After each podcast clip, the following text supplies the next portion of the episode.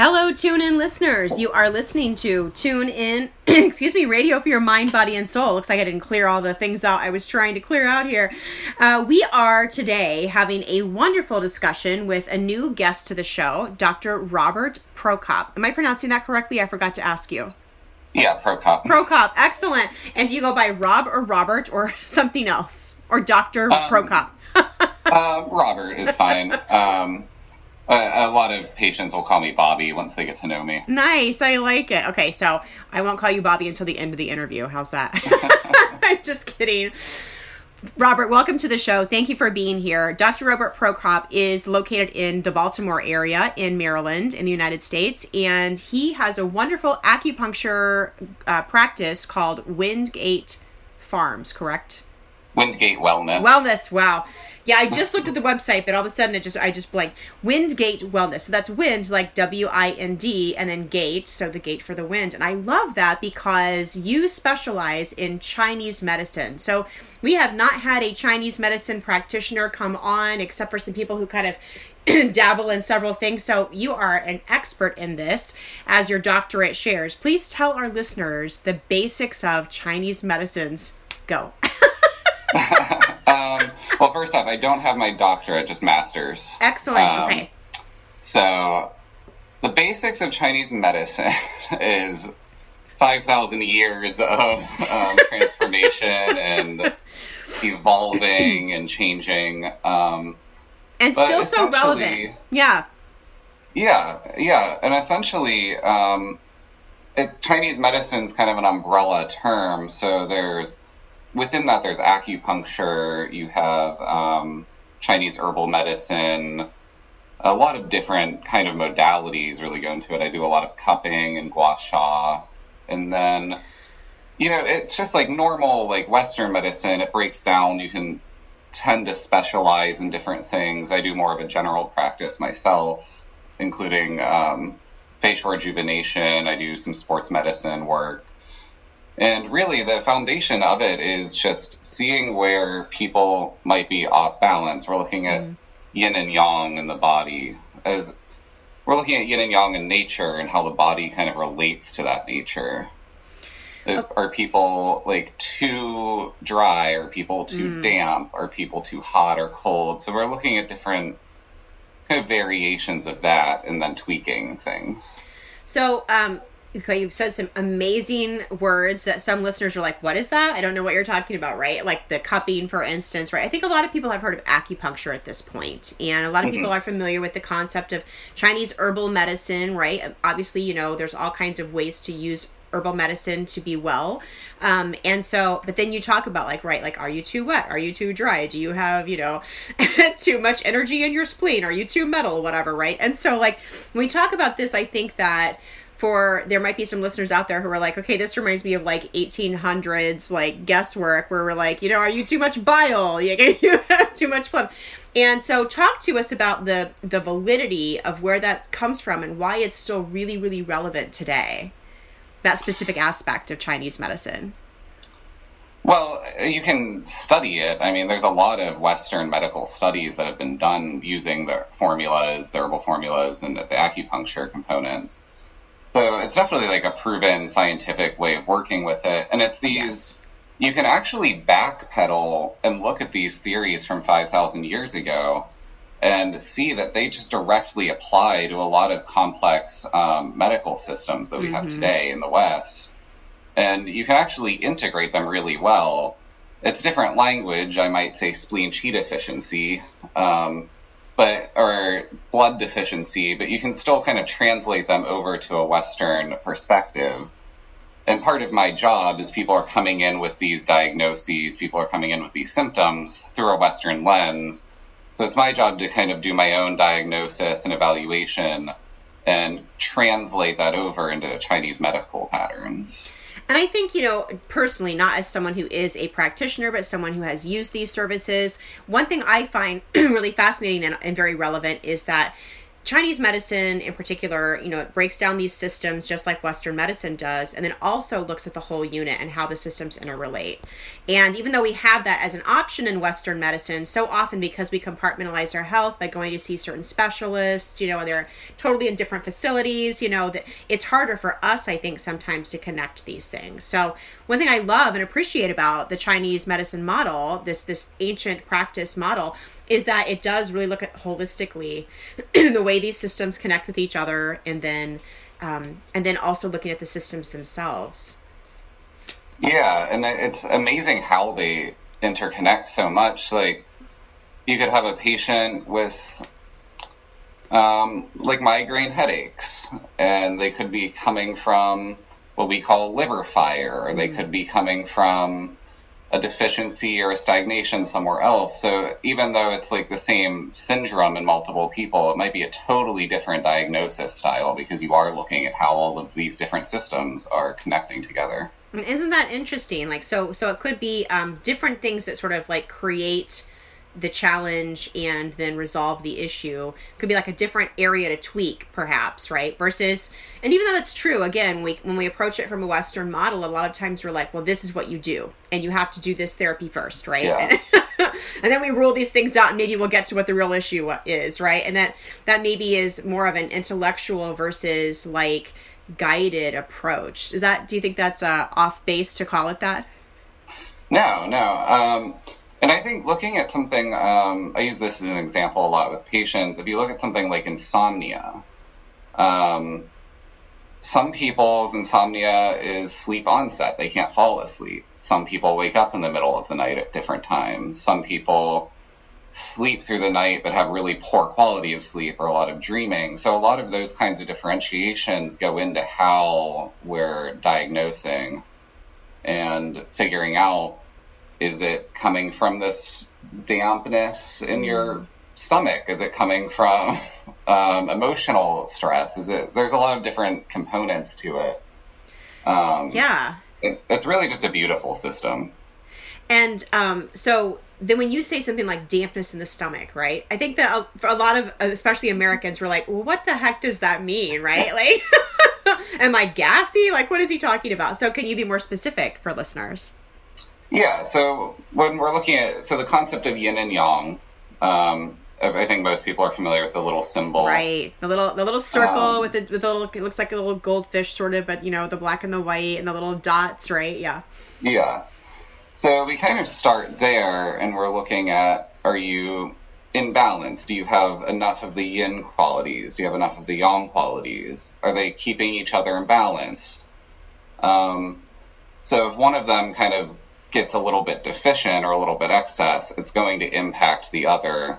So we're looking at things when it, in with dampness as the example. Mm-hmm. Um, is there a condition that has is too yin? Is there too much dampness accumulating and getting stuck in different areas? So you can have um, dampness, like arthritis, would be considered dampness. Right. You have so, dampness that's in the channels. So it's all very you can have any of these things kind of anywhere. because does it literally mean like water? Does it literally mean wet? Like what do we like it more can. literally Water is kind of its own thing. Mm-hmm. Um, but dampness would be like water retention. Mm-hmm. And then even within the levels of dampness, there's a yin and yang. Mm-hmm. There's is it more of a mist that's kind of clouding mm. things? Is it more of a phlegm accumulation? Um, so there's varying degrees of things being very ethereal and then things being very physical and tangible right. we're looking at. And again so that's kind of looking at the whole system as opposed to like everything is matter right? Physical physical right, right? and it's sort of like well no we have these energies also that surround us and you know these are measurable these are scientifically you know based now as well and and, and measured and studied. And so um, this is a system that ages ago just accepted that as truth and said you know everything has um, this these different components. What I like about the yin and the yang is you I say yin and yang, right? Because I'm very Midwestern. And what you what I like about that is that um that symbol itself I happen to have it tattooed on my back, so I super love it, right? But, but I, but what I love about that symbol itself, right, is like you said, it's in everything, and it's like it's sort of like what I love about it is that it's got the two blended together. They're swirling around, they're separate, but they're there's not like a cl- clearly dividing line, right? The way they kind of share some space, and then we have a little bit of each one in the other, and that is true harmony and balance. And I think that's that's a challenge for those of us who are black and white thinkers to mm-hmm. grasp, mm-hmm. right? Yeah, they're they're constantly moving, and nature is constantly moving, yeah. and we're constantly moving. It's we're always moving through the, these different phases of chi, these different manifestations, and a tree is a manifestation of this in mm-hmm. some way. Of grass, our bodies, the food we eat, and we take in this like we take in the outside world and transform it inside of us it's mm. so there's so many like cool concepts you can go into with chi and yin and yang mm-hmm. okay and so for listeners who aren't familiar a lot of people have heard this and on this show we've had uh, tai chi practice- practitioners mm-hmm. we've had we've talked about and defined that chi but just for listeners who are maybe tuning in for the first time can you define chi for us yeah the way we work with it um, or the way we view it is almost it's like this almost like a steam. It's actually a physical substance that we're evaluating. Mm. And it exists, it moves our blood, it warms us, it carries nutrients, it is nutrients. So again, we're looking at that yin and yang. Is it more of a defensive chi that's more of an aura? Is it more of a physical chi that we're feeling on the blood? Mm-hmm. So it can really take a lot of different forms.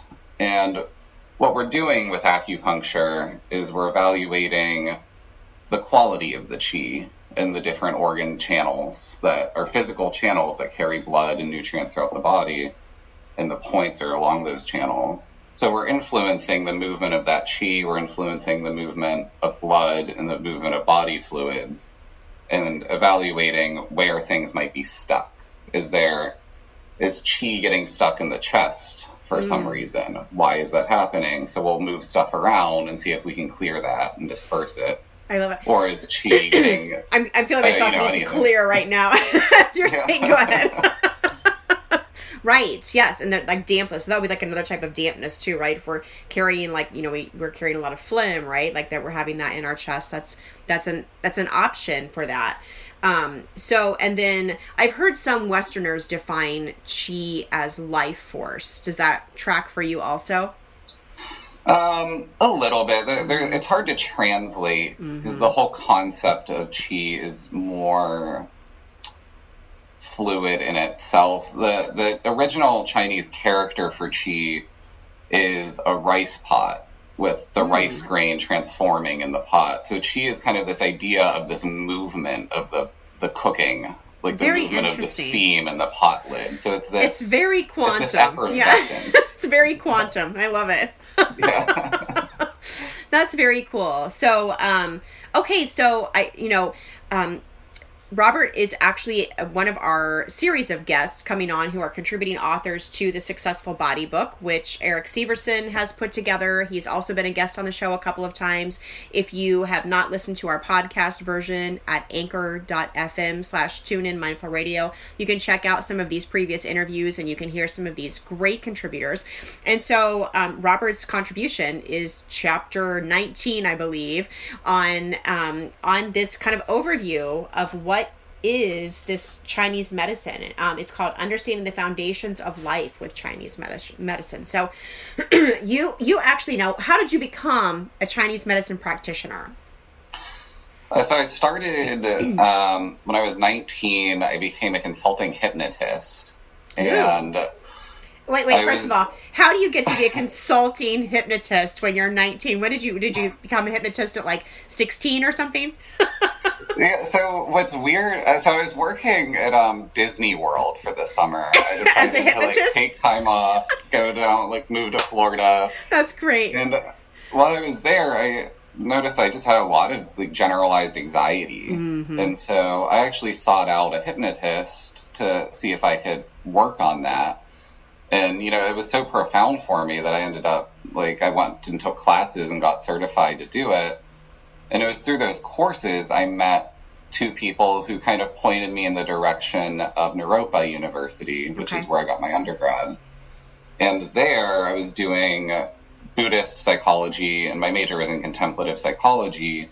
And there were courses that they offered, which were psychology of the five elements, which Ooh. is more Chinese medicine, emotional work. Mhm. So I just kind of really, know, it clicked with me really well. And from there, I just like never stopped learning about it. I'm still taking continuing education courses and classes in integrative specialties and Chinese herbal courses. So I'm always doing stuff way beyond my master's at this point. That's very cool. And so you are a natural learner. And um, gosh, even just that phrase, it seems like oxymoronic, contemplative psychology. I'm going to put a pin in that just for a second when we take a station break because I want to hear way more about that with Dr. Robert Prokop.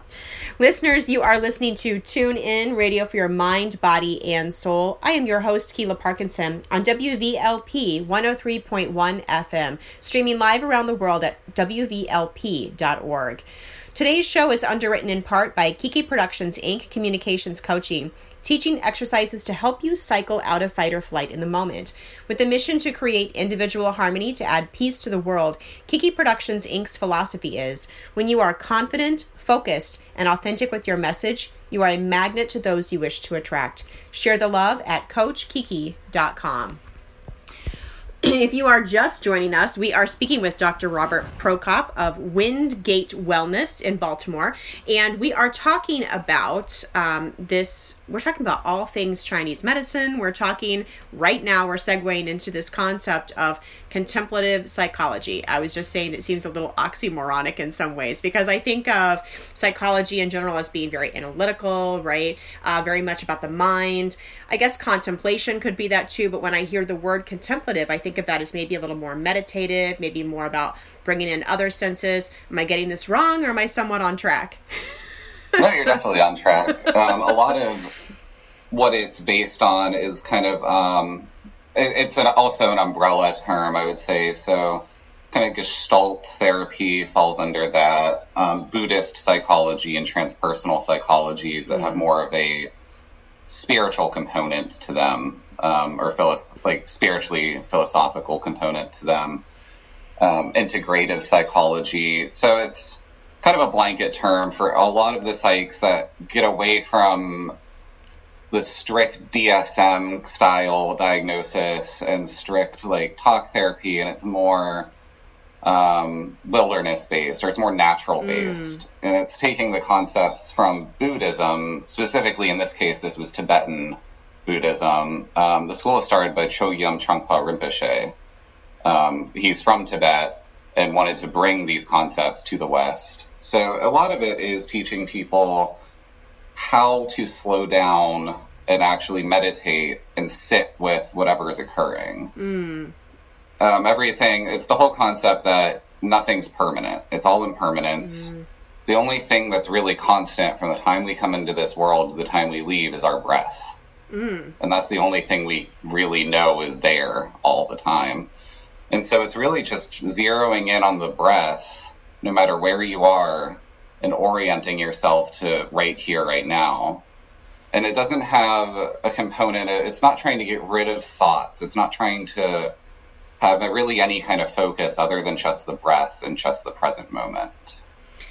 So it's not about so like let, let's say for example someone comes and they've got a problem you know whatever that problem is i'm stressed in my life and you know and so i've decided to see some therapy you know get seek out some therapy around this. And so now i'm choosing this contemplative psychology and now i'm just learning to breathe right? And so can you give us an example? Can you kind of walk someone through like what like a little miniature version of like that kind of a moment in a session might be like if you don't mind Yeah, well, since I do Chinese medicine, I kind of got away from the traditional like Sure. contemplative psych Mhm. field. Um, the way I utilize it in my practice is I would teach people a to breathe. It's amazing. I mean that that it sounds, I know it so sounds basic. simple, right? But we, when we're Yeah. stressed, we hold our breath, right? When we're afraid, when we have anxiety, like you mentioned, whether it's crowd Yeah. phobia or whatever, right? Whenever we're like trying to solve a problem really hard, we are often holding our breath. Yeah, and I have people um, do somatic memory work. Mm. So after a treatment and they say something like, wow, I can breathe again, or I feel sensation in my legs, if we're working mm. on some sort of nerve thing, or, you know, wow, I feel better.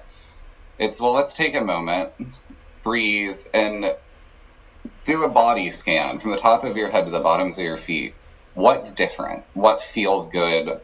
And see if you can recall that sensation, because mm. it's a muscle memory, it's a training and so see if you can bring that up the next time you start to feel stressed. See if you can just take a breath and remember how you felt in this moment.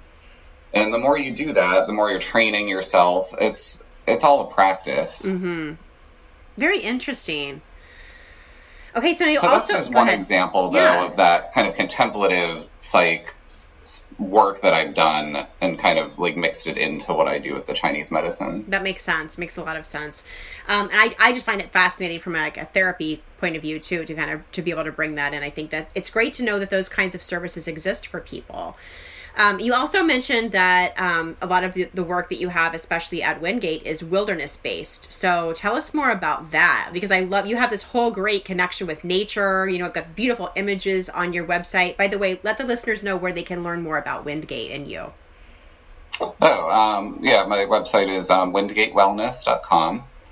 And I have a blog there with a lot of different information on the elements and movements of nature.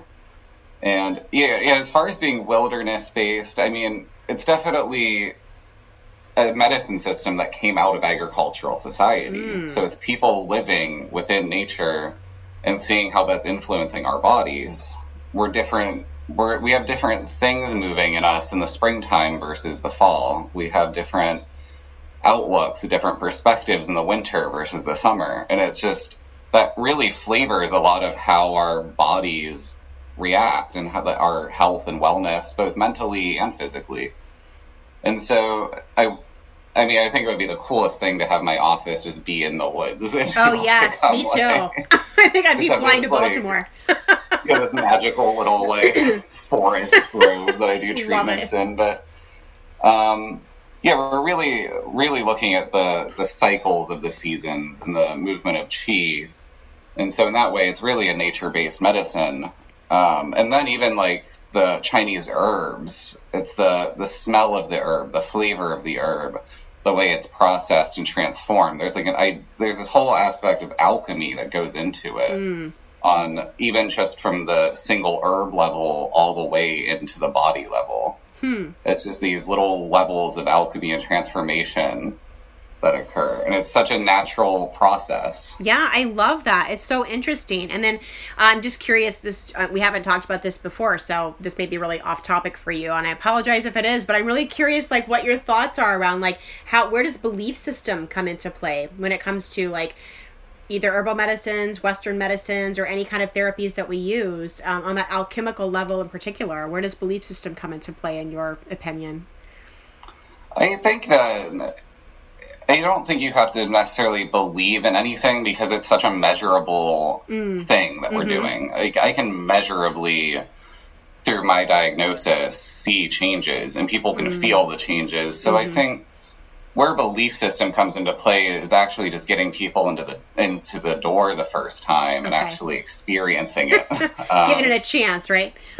yeah, because it's really easy to think, oh well, like that's that's like hippie medicine or you know right. that's very whimsical and yeah and i think like the new age scene really did it kind of a disservice mm. for a few decades by kind of attracting like a lot of like the more kind of like new age which i'm all into like the holistic all these different things but a lot of things people kind of view as weird also made their way into this so it's really now I think a lot of Chinese medicine is becoming much more integrated and specialized. Mm. Um, and even right now, I'm taking courses in um, different specialties. So I'm doing a study in gastroenterology right now.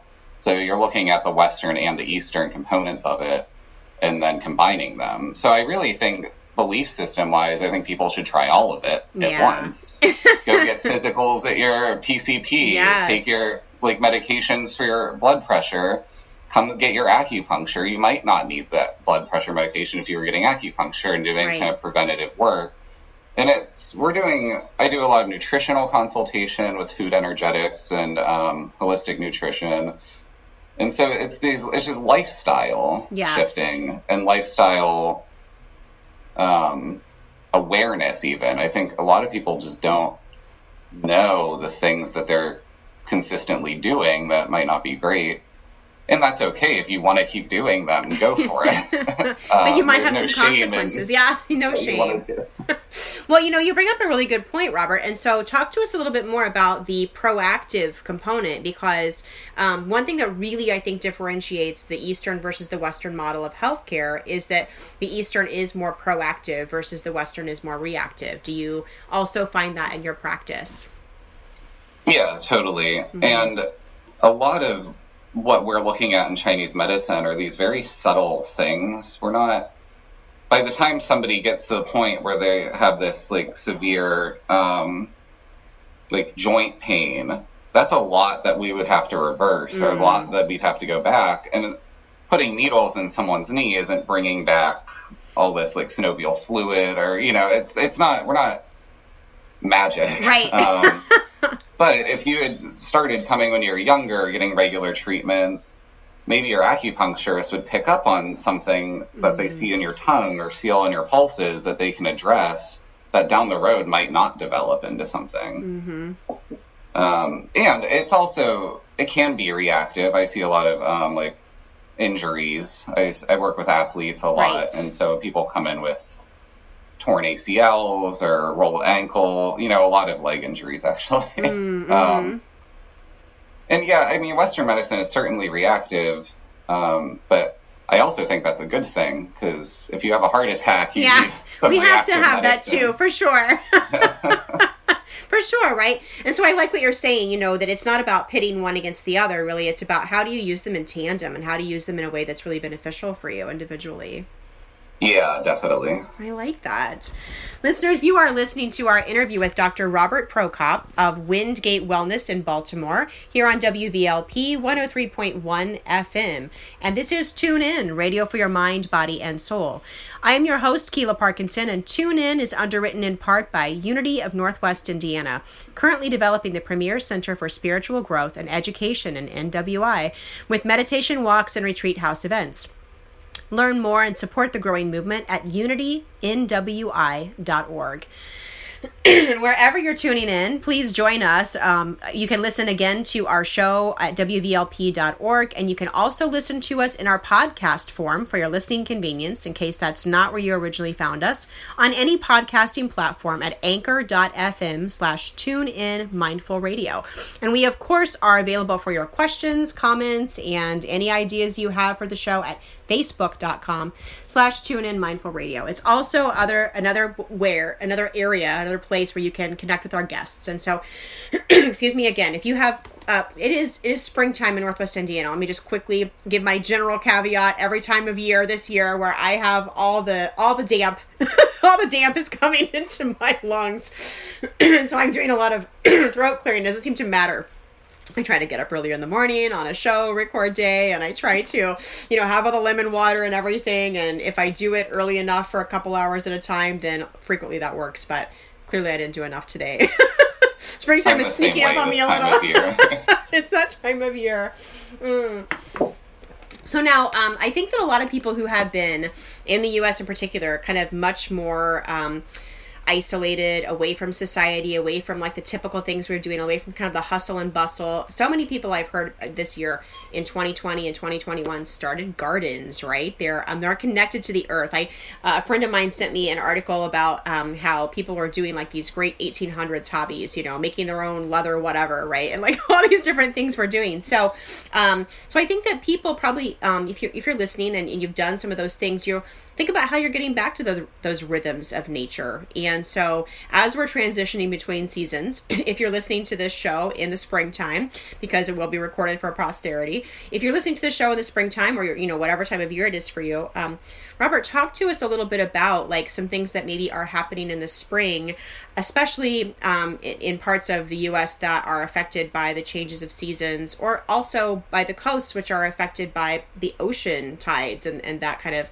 seasonal impact. Uh, what kind of differences are there, particularly in our country, when it comes to connecting to the to the planet? Um, yeah, so spring in Chinese medicine would be um, related to the wood element or the movement of wood. Um, so it's a lot of wind, flexibility. You see, like rising yang, these flowers just shoot up out of the ground. It seems like overnight, and you can see all this these bright green hues just kind of flash around because there is that new, fresh growth. Mm-hmm. And it really translates to how we treat the wood element um, and those kind of organ systems in Chinese medicine is is this yang rising? Is it Mm. able to move freely? Is it getting stuck somewhere? Because that, that same manifestation in nature is going to manifest in our bodies in the springtime too. And it's it's wild because every season, almost all of my patients come in with similar issues. And right now in this this springtime, I'm seeing a lot of um, neck and shoulder tension. Hmm. And so we're kind of trying to keep that rising chi from getting stagnant Mm. and like letting it manifest how it wants do rather than thing. us trying to control it and hold it in. That's interesting. So it's like we're seeing the rising. Do you think that some of that is maybe like purging, like the things we've stored in the winter, like kind of letting go? Is that um does that make sense or? Yeah, I wouldn't think of it myself as like a letting go. More like if we winter well and take care of ourselves throughout the winter, um, we really accumulate resources and accumulate um, kind of strength to move on through the rest of the year. And springtime is kind of an emerging of that strength that we've built throughout the winter, that fortitude. That So it's sense. really us rising up to flourish as our true selves in the summer. That makes sense. Uh, that makes a lot of sense. Uh, we're getting. Um, so, I don't know if this, my Mac, my laptop is trying to purge right now. It's letting me know it's about to overheat, so I'm trying to open a window. So. Let me not be too distracting here, uh, but we're gonna keep rolling because that's what we do on Tune In. And so, um, so you know, I, I would love to hear also what suggestions you have for people who maybe who aren't you know seeing um, a Chinese practitioner right now, but they want to kind of bring in that component of the wilderness aspect. Like, how can we connect with nature and make that kind of be a natural way that we let- that chi rise and do its thing? I really think uh, seasonal eating is a great way to do that.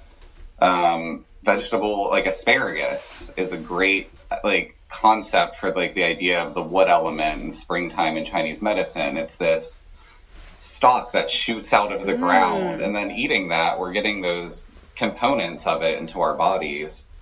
And then the um, like fiddlehead ferns, all of these like fresh new growth Mm-hmm. it has that um that's that bright greenness to it that like expression of just really authentic wood chi or wind chi putting that into our bodies i think is really a great way to balance us and i think you can do that in every season I love that. So you know, it's a it's a type of it's a different type of mindfulness. It's about um, being connected to the changes that are happening that we are a part of. You know, um, a lot of times we think like, oh, that's happening in nature, and I'm just impacted by it. Well, you know, it's symbiotic, right? I mean, we do share this air with the trees. We know that part, right? And so I love this idea of making like a green soup, a great great springtime green soup, and and and, and loving something like that or like you said asparagus. I just some people don't like asparagus but i love asparagus. I think that's a great it's a really great example of it. It's got that green like you said it's got the the wood even call the stalks woody sometimes right? Like it's got that that wood element. That's really really cool. So i think for listeners you know we talk on this show about mindfulness in all its forms and um, we try to call it practical everyday baby steps things you can do to be mindful. And so maybe just if you're in you know some part of the world that is having turning into springtime right now and you're hearing this then it's a great time for you to just make a great spring vegetable soup and and and do something that that connects you to nature in that way and call it your mini mindfulness for the week. Yeah another great way you can um, manifest health or balance within these elements is um, through creative outlets. Mm, think of like this like rising like energy this like this vision rising up and so we can meet our destiny pretty Mm. much and so I, I always tell people to do something creative in the springtime especially because i really think the wood element has a, an affinity for creativity and I, I love having people do like music or like something Mm. visual, even if you're not good at it. Just try drawing, and yeah, I think you could really change a lot in your life just by going inward and seeing what your creative mind has to say. That's very cool. I love that. And then again, what a great fun and rewarding and easy kind of way to really connect with yourself to to nature, to the different yin and yin. I'm going to say yin and yang, yin and yang components. the yin and yang components, right? What a great way to do that. Um, so that's awesome. Okay, any other like little easy steps like that that you recommend for listeners? Um, for springtime, uh, or yeah, um, the wood season is also about, um, or the wood element, the wood movement, whatever you want to call it. Okay. Um, this manifestation has a lot to do with planning and forward movement. So, see what like what what's your future looking like? Where are you going in life? It's kind of taking a step back and just reevaluating the trajectory that you're on. You know, I like that, and it, you know, so we, you know, so the Chinese New Year is in springtime, right? Which mm-hmm. tracks with this connection with nature in this different way. You know, we have a tendency to be like, okay, in the U.S., January first, I'm going to set my resolutions, and the joke is, right by January.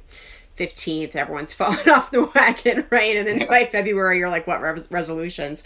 Um, and so i think it's really great in the springtime to say now it's time to spring into action. Winter is officially over right?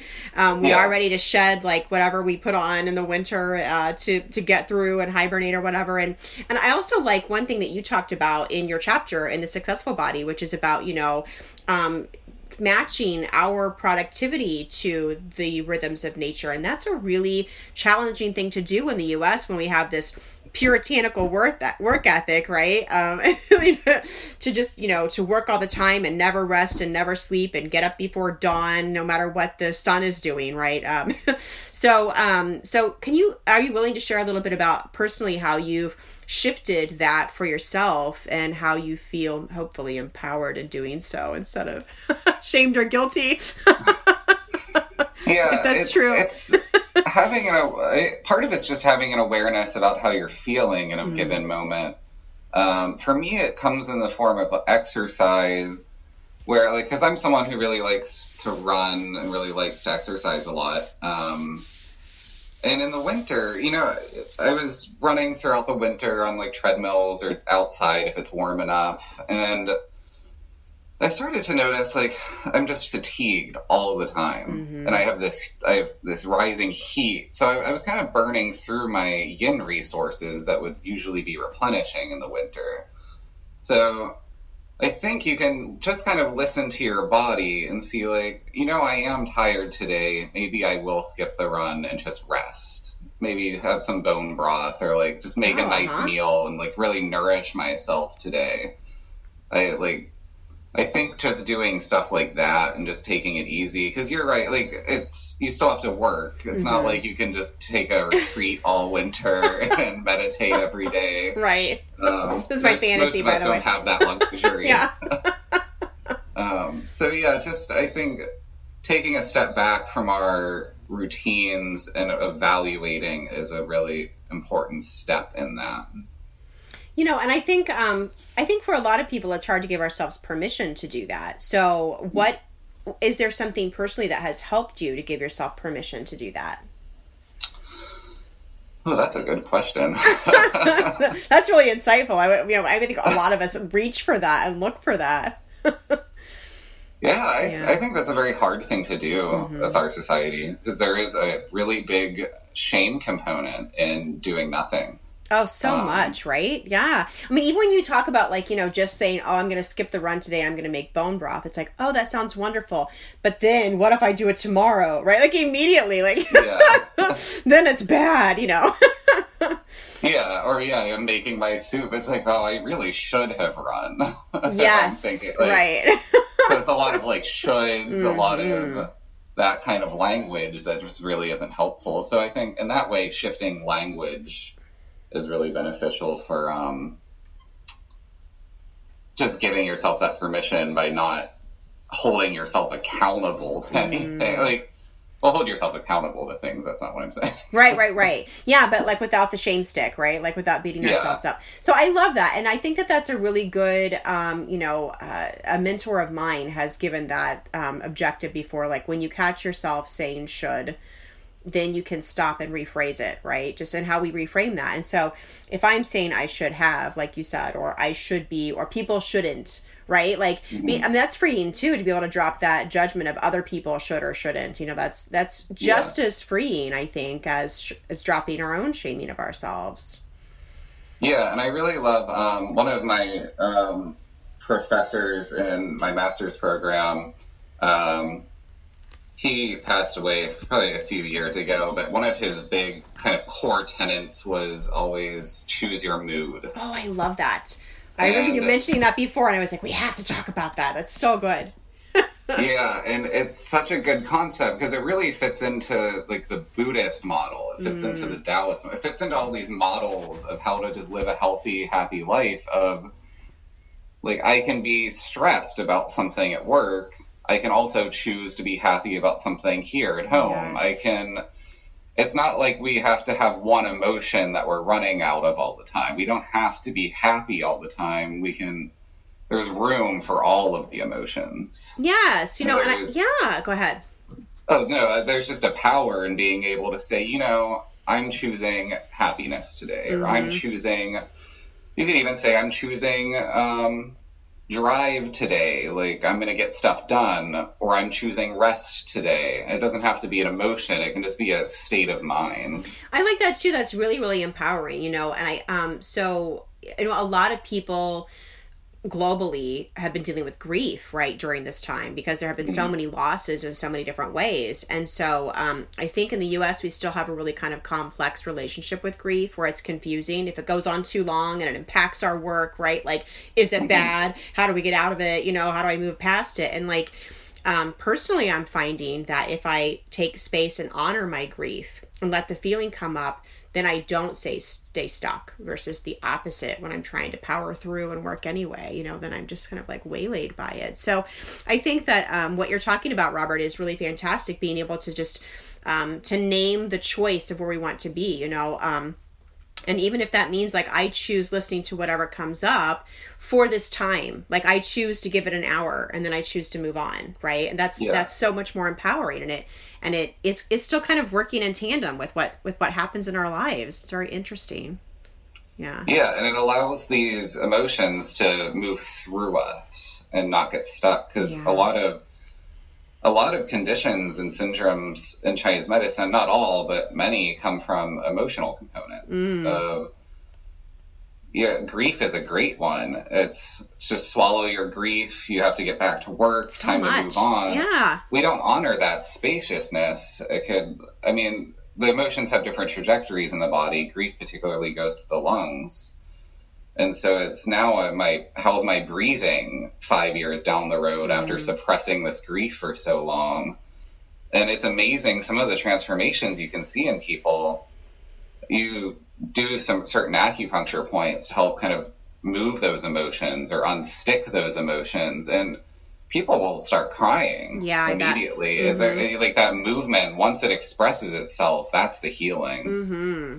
You know, yeah giving yourself permission is really the key component of that Yeah, just like you're talking about, you know, giving ourselves permission to rest if we need to, if it's you know energy wise, if it's if it's um, seasonal related, if it's you know the lack of sunshine, whatever, right? Like, and so I love that, and so we'll we'll keep asking the question. And listeners, if you have things that help you give yourself permission and stay strong in the face of maybe you know general social shame or whatever, add that to our Facebook site. Go to facebook.com/slash tune in mindful radio. Share the resources that work for you because we are all in this together.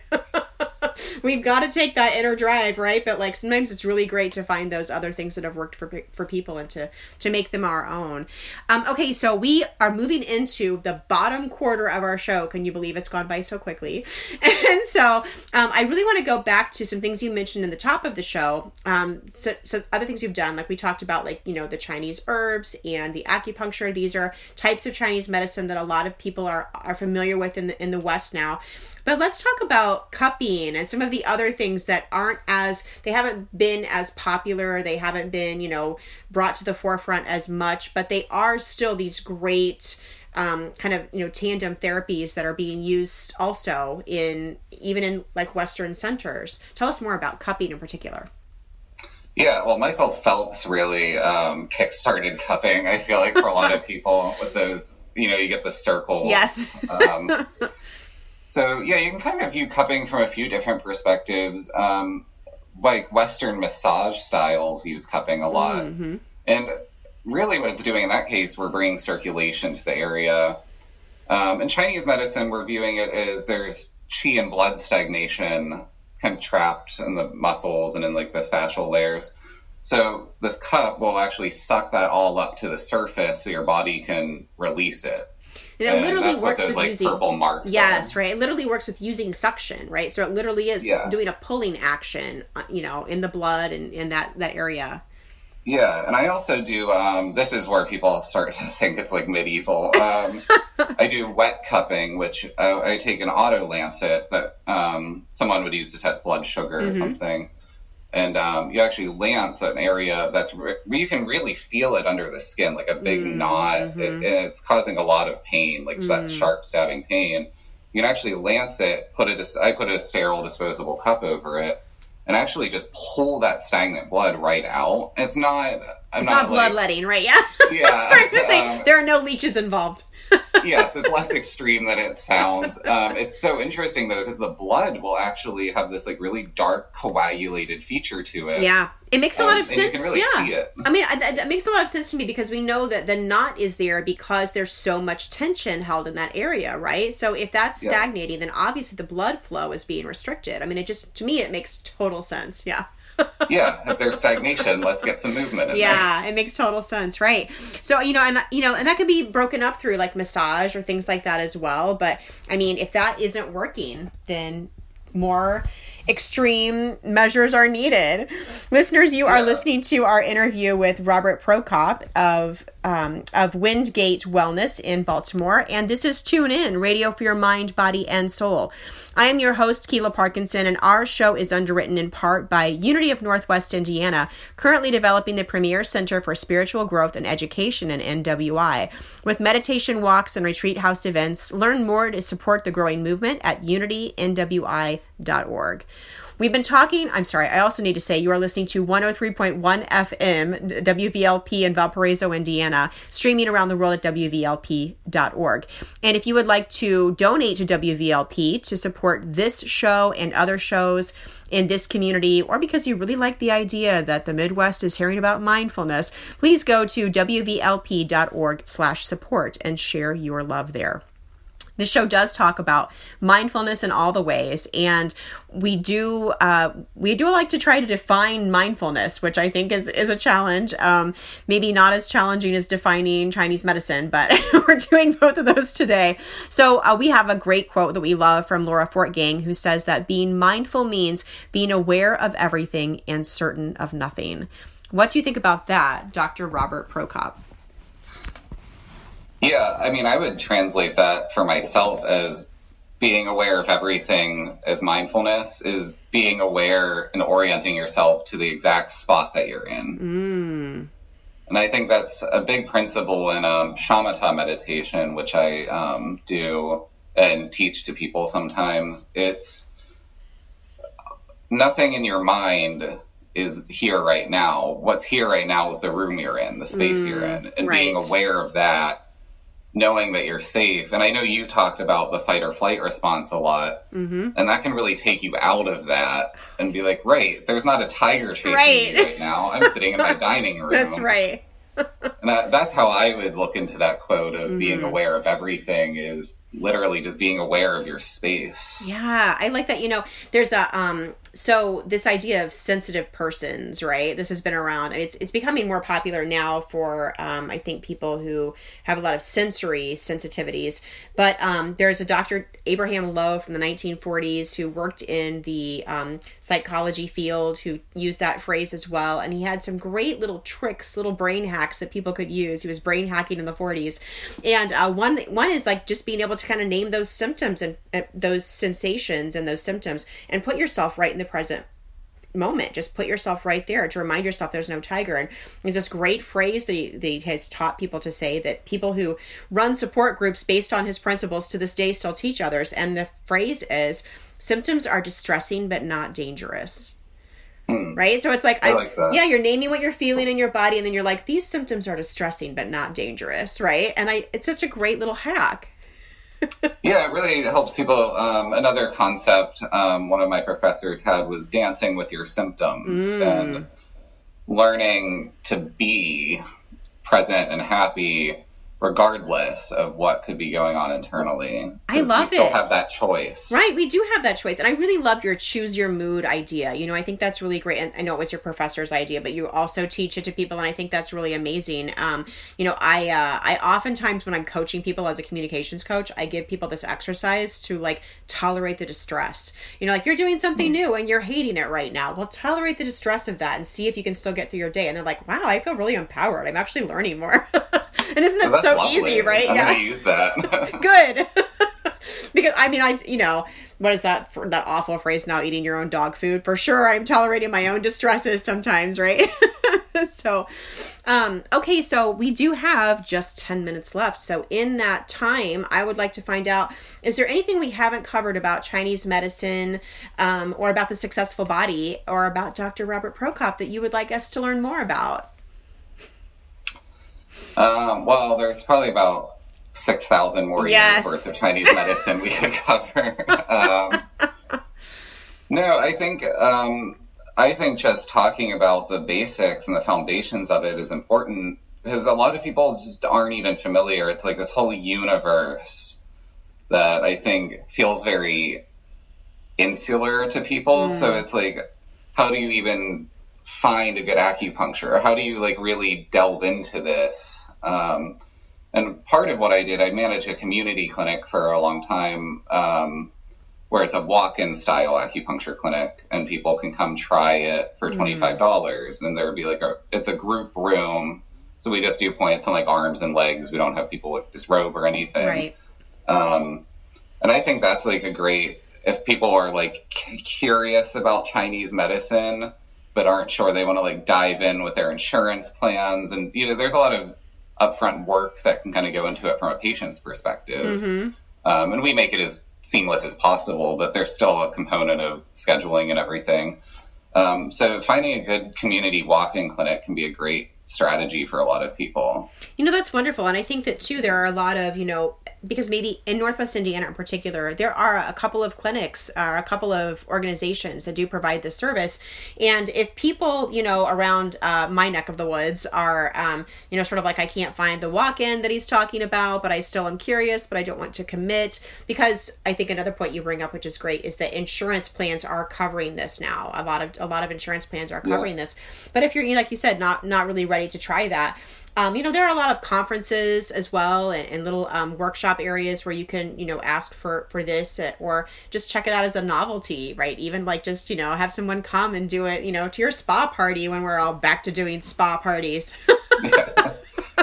Yeah, and I think it's also people have this vision of acupuncture from like 1950s Hollywood, where it's these like this like old We all look like man Pinhead, putting yeah. long needles into Yeah. people. or we all walk around with the needles all over our face like Pinhead from the 1880s horror movies, right? But that's not that's not it at all. Uh, I actually, so I have been a recipient of um, acupuncture um, a few different times in my life, and I love it. And I've used it um, to I- helped me to conceive, so I can definitely you know like uh, Yeah. de- serve as a testimonial for that. Um, love that, and um, and I have to say, every time I've ever received acupuncture, I fall asleep. It is so relaxing, which is not what you would anticipate, right? It doesn't look like it's relaxing, but it's so relaxing. Oh yeah, I, I joke with patients that it's actually the nap that they're getting for 20 minutes. The I- needles right? are just there to make you lay down. Absolutely, absolutely. I have two littles. Um, you know, elementary age. My younger one is in preschool, and um, and yeah, I mean, like, just you know, the nap is Yeah. great. For Like that alone, do it. Yeah, it's guaranteed nap time. I love it. but um, you know, I so for me, I will describe that I have like a real tingling sensation. I can definitely feel the energies moving, you know, and so um, Yeah. that alone, like it kind of it puts you in this nice little buzzy, hummy, oh, restful place, and it's so easy to fall asleep from that. Yeah, they call that um, da chi is Mm. the sensation of the chi moving, and people experience it very differently. But it's, I think, yeah, we are waking our bodies up to realize that wait, we're tired. Yeah. Like once you get it like balance in your life, it's like, oh right, I need sleep, or I'm hungry, or I think it wakes you up to like realize what you've been missing or what you need. Well, and I think that that's something that is a really powerful point you're making too, because it's not just like a nap that you know you're going to get, right? It's a power nap you're gonna you're gonna get because you you wake up so restored and you feel energetic, and then it's like, oh, I can go conquer my day, and I don't need to stop at you know the coffee shop on the way back home. You know, Yeah. I, I feel like you know, no, I'm gonna get like you said a good bone broth instead, and and treat my body and respect it, which is really cool. Um, so now I'm curious too, because we do have just a few minutes left, if you don't mind. Um, what are some other ways that people experience that Da Chi movement? Because people can experience it, they don't have to be getting acupuncture. So I kind of want listeners to kind of tune in for a second and hear some things that they might I mean, have thought of. really, just um, allowing yourself to feel the emotions that are coming up for you and giving yourself permission, whether it's frustration, whether it's anger, whether it's sadness, because that's those are all expressions and movements of this chi. Um, so le- allowing yourself to cry rather than holding it in, allowing yourself to laugh rather than being embarrassed or like seeming silly or dance. You know, it's, Yeah. Dance. all of these Love it. different this yeah everything we experience is this movement of chi moving within nature where it is right now and it's yeah it's just this, these beautiful little microcosms all layered on top of each other Definitely, definitely, definitely. Uh, okay, so we do have just a, a few minutes left here. So um, let's tell listeners again where they can find you. And um, if you're interested, maybe just give us a quick summary of like some of the services again that Windgate offers, and um, maybe if there's anything you're providing remotely. Yeah um, so windgate wellness is located in baltimore maryland um, i have a website windgatewellness.com you can get all of our resources, verify your insurance benefits. We're in network with um, all of the local major insurance companies. And we offer facial rejuvenation acupuncture, sports medicine acupuncture, Chinese herbal medicine, general practice services. Um, I do nutritional consultation as well, and I can do um, virtual Chinese herbal diagnosis and formula building and um, nutritional consultation over the internet, over Zoom, which has been really fun to do. Um, so, yeah, that's where you can find me, windgatewellness.com. That's very cool. And you said one that I'm not as familiar with. So what is facial rejuvenation acupuncture? Oh, it's um, it's really cool. You can use it for something like Bell's palsy, for instance, but you can also use it for skincare. So, um, we do like needles underneath like the muscles of the face to do like slight lifting, little intradermal needles into fine lines and wrinkles, and I do facial cupping and facial gua sha and infrared light therapy. So, Hmm, nice. um, yeah, I do packages of those. Um, it really stimulates collagen production, stimulates the upward movement of the chi of the face. And yeah, no, I love doing that. And you can pay for it with flex spending or health savings accounts. Oh, that's very cool. It's like the Yeah. fountain of youth that isn't that's affordable. yeah, I love it. Without injecting botulism, right? Yeah. right. That's great. Thank you so much, Dr. Robert Prokop, for your conversation today and teaching us all about uh, Chinese medicine and giving us some really great things we can do, some simple things we can do to be mindful and be present in our moments day to day and to be connected to our earth. This is wonderful. It's a wonderful thing to do in the springtime. yeah, it was amazing getting to talk to you and do this. Thank you so much, and we hope you come back again. And we will see you later, meditators.